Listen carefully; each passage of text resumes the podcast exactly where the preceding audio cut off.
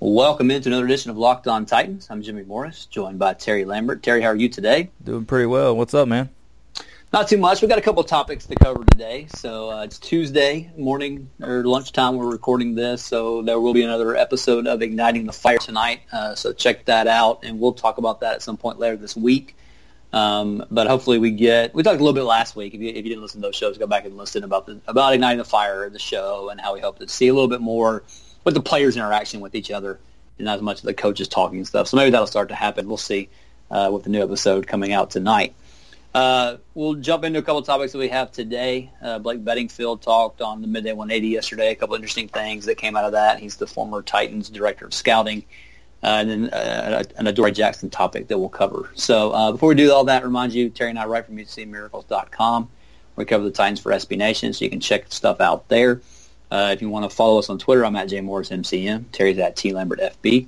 So check us out both those places. And then for the podcast, Locked on Titans, you can get it on iTunes, Stitcher, Spotify, wherever you get your podcasts. Go ahead and subscribe to it there so you get the new episodes as soon as they are available.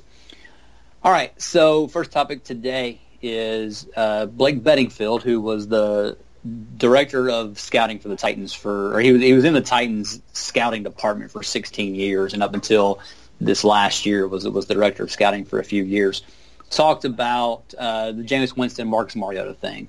He was there when that draft happened, and just really the interesting part of it was he says, and this has been confirmed a couple other places, the Titans always liked Marcus Mariota over Jameis Winston. So even if they would have had the first pick that year, they would have drafted Mariota if they had the option to draft both.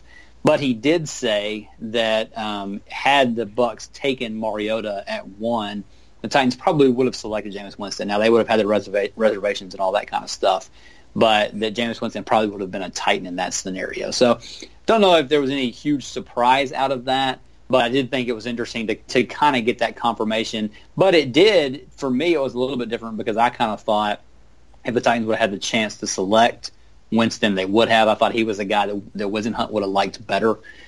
So that part of it was a little bit interesting to me. Yeah, and you think about what they had. The whole debate that year was, I think it was Leonard Williams, and you had Mettenberger on the roster. So you could give Mettenberger, who it showed a little bit, the year before, or you could go ahead and take Jameis or Marcus Mariota. Titans ended up taking Mariota. There was plenty of momentum in that Mettenberger camp early on. I think people forget that. People latched on to Leonard Williams and really wanted them to take him. But yeah, I would think that they would go with Jameis there. But I thought it was really interesting to hear him say, "Man, we had some reservations there. We kind of would have begrudgingly picked Jameis if we had to." But, just thank God every day that Marcus Mariota fell where he did.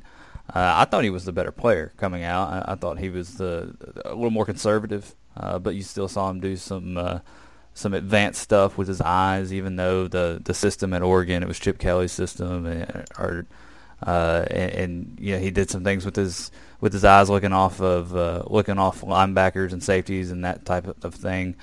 So I thought he was the more advanced passer. I thought Jameis was a little reckless at times.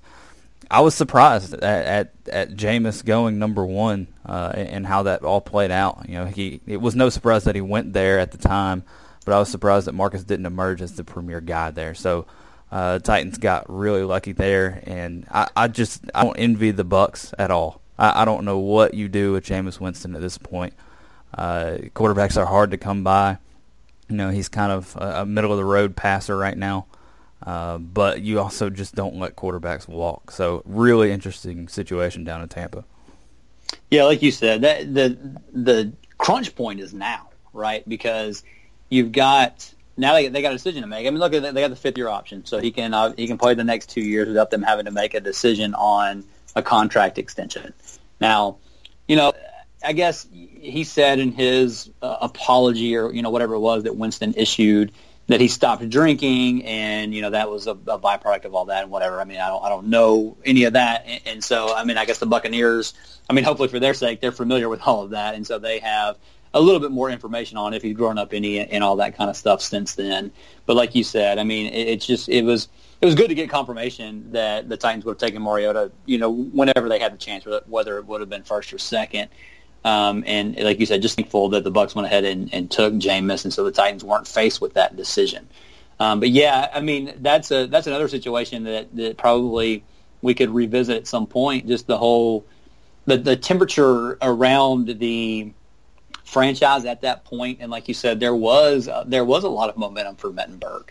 There were at least people that thought that he was good enough and that you could, you know, you didn't have to take a quarterback there. You could have taken a player like a Leonard Williams, you know, somebody like that. So you kind of forget as the years go by all of the other stuff that was going on there with the franchise. So, you know, do you remember there was the whole thing when they had the draft party at Nissan Stadium? I don't remember if it was called Nissan Stadium at the time. It might have still been LP Field. And you know, there was the reaction to Justin Hunter and Kendall Wright when they drafted Mariota, and because you know everybody made it, and they liked Mettenberg, and they were mad that the Titans took a quarterback. It's just thinking back, you just forget some of that stuff that was going on. There was so much momentum for Mettenberg. It was strange, and now you got. I think he's still dating Whisenhunt's daughter or something like that. Yeah, so that's an interesting dynamic too. But yeah. Yeah, at the beginning of that draft season, it seemed like it was Leonard Williams or bust, and I just thought that was wild. You know, how often do you get to pick up in the top three? How often do you have these top two quarterbacks up at the top of the class? So the Titans had no choice in my mind. And I remember Whisenhunt saying about Mariota just how he remembered plays and how that sold him. There was He recalled a certain play at Oregon, just a random third down play, and how that sold him. So that always sticks out to me. That's very Mariota, you know, for him to remember a specific play at Oregon from his college days. So thankful that Rustin Webster, Ken Whisenhunt, at least gave us Taylor Lewan and Marcus Mariota. Yeah, that's the other thing too. Like Rustin Webster was terrible. I mean, there's no doubt about that. Awful. But the two, like you said, the two cornerstones of what we have right now, it came from Rustin Webster, and so at least he was able to hit on a couple of picks there. So, anyway, that was just an interesting nugget to get. And if you didn't get to listen to Beddingfield on the Midday 180, you can go look. They podcast everything now, all their stuff. So you can go search for that. It was worth listening to. He was on for a whole hour, and it was good. You don't get much opportunity to hear behind-the-scenes stuff like that, and they've had him on a couple times, and he's done a great job, so cool to hear there. All right, so coming up, we'll talk a little bit about Adoree' and the chances of him being used on offense this season. All right, so Terry, I think you have the quote up from Adoree' talking about wanting to play offense maybe more this year. Yeah, Adoree' was on Good Morning Football on Friday morning, and he was asked about playing offense, of course. You know, that's what everyone wants to know. And he told him, he said, I'm that bug in his ear just trying to make sure I keep being out there where, if I can, whatever he needs me to do, focusing on defense and special teams as in returning. But if he throws me out there, I'm going to be excited and fired up. So, clearly, the guy has a passion to play offense. He's got a desire to have the football in his hands, and you know that's he's right in that. He's special. We saw it in flashes last year. We saw him get in space, make some people miss, make some big plays, and give the Titans something they didn't have, which was an electric offensive playmaker, an explosive playmaker, and they typically used him in the backfield. So I'm not totally opposed to using him on offense, but now with Deion Lewis, who is going to be a huge factor in this passing game, I don't know where you put him. I don't know where you line him up. Maybe you get creative and put him in the backfield with Deion Lewis, maybe with Derrick Henry, but I don't want him playing receiver because I think there's a lot of nuance to receiver. I think you've got another route tree. I don't think you can just throw him out there and tell him to go run dig routes and out routes and stuff like that. It's precise down to like the half-yard line. So I'm I'm interested in utilizing him as a playmaker. I just don't know where I'm putting him in this offense now. Yeah, I think that's the interesting part of this is last year there was a huge need for him on offense because, like you said, he's a playmaker. He's really good with the ball in his hands, and you had a lack of that, the whole speed dynamic of everything. But now with Deion Lewis being on board, you think, okay, they can use him in some of those same – in those same situations, and he's a better offensive player than Adoree' Jackson is. So there's a lot, and we talked so much last year at the beginning of the year about Adoree' Jackson and about how, when he was in college, he he played special teams, he played offense, he played defense, he ran track. So we talked all about, the lack of, football practice he had compared to other guys or, cornerback practice that he had compared to other guys that come out that are those blue-chip prospect cornerbacks that did nothing but play cornerback in college. And he was different than that. The funny thing was last year he was probably, we thought, or at least I thought he would make an immediate impact on special teams. And then he would kind of start off slow at corner and then come along, as year one ended up into year two. I think he played a lot better than I expected him to at corner last year and wasn't quite as good in the return game as I thought he would be. But yeah, when you talk about splitting his time between all the different things, if it's a thing that's a benefit that's really going to help you, I understand why you do it.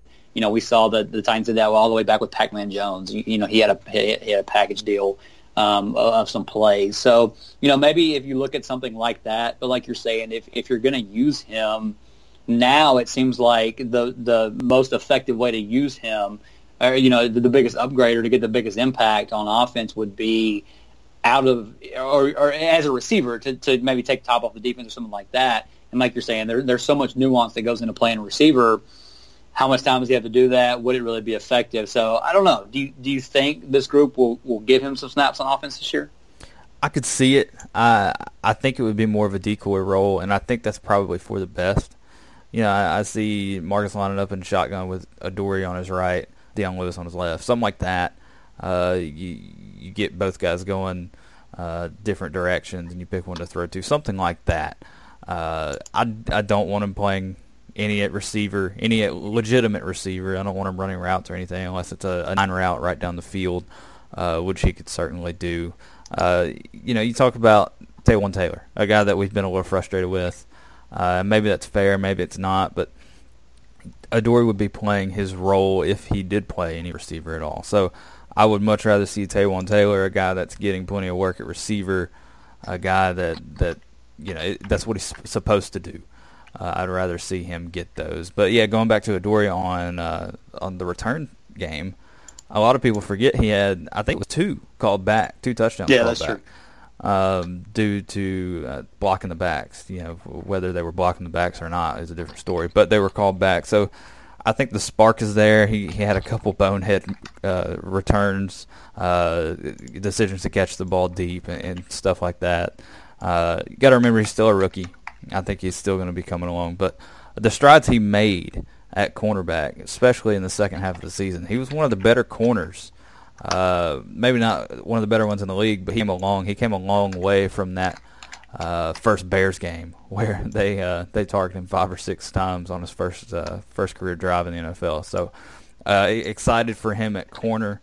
I don't mind sprinkling him in, but at the same time, I want him focusing on what he was drafted to do.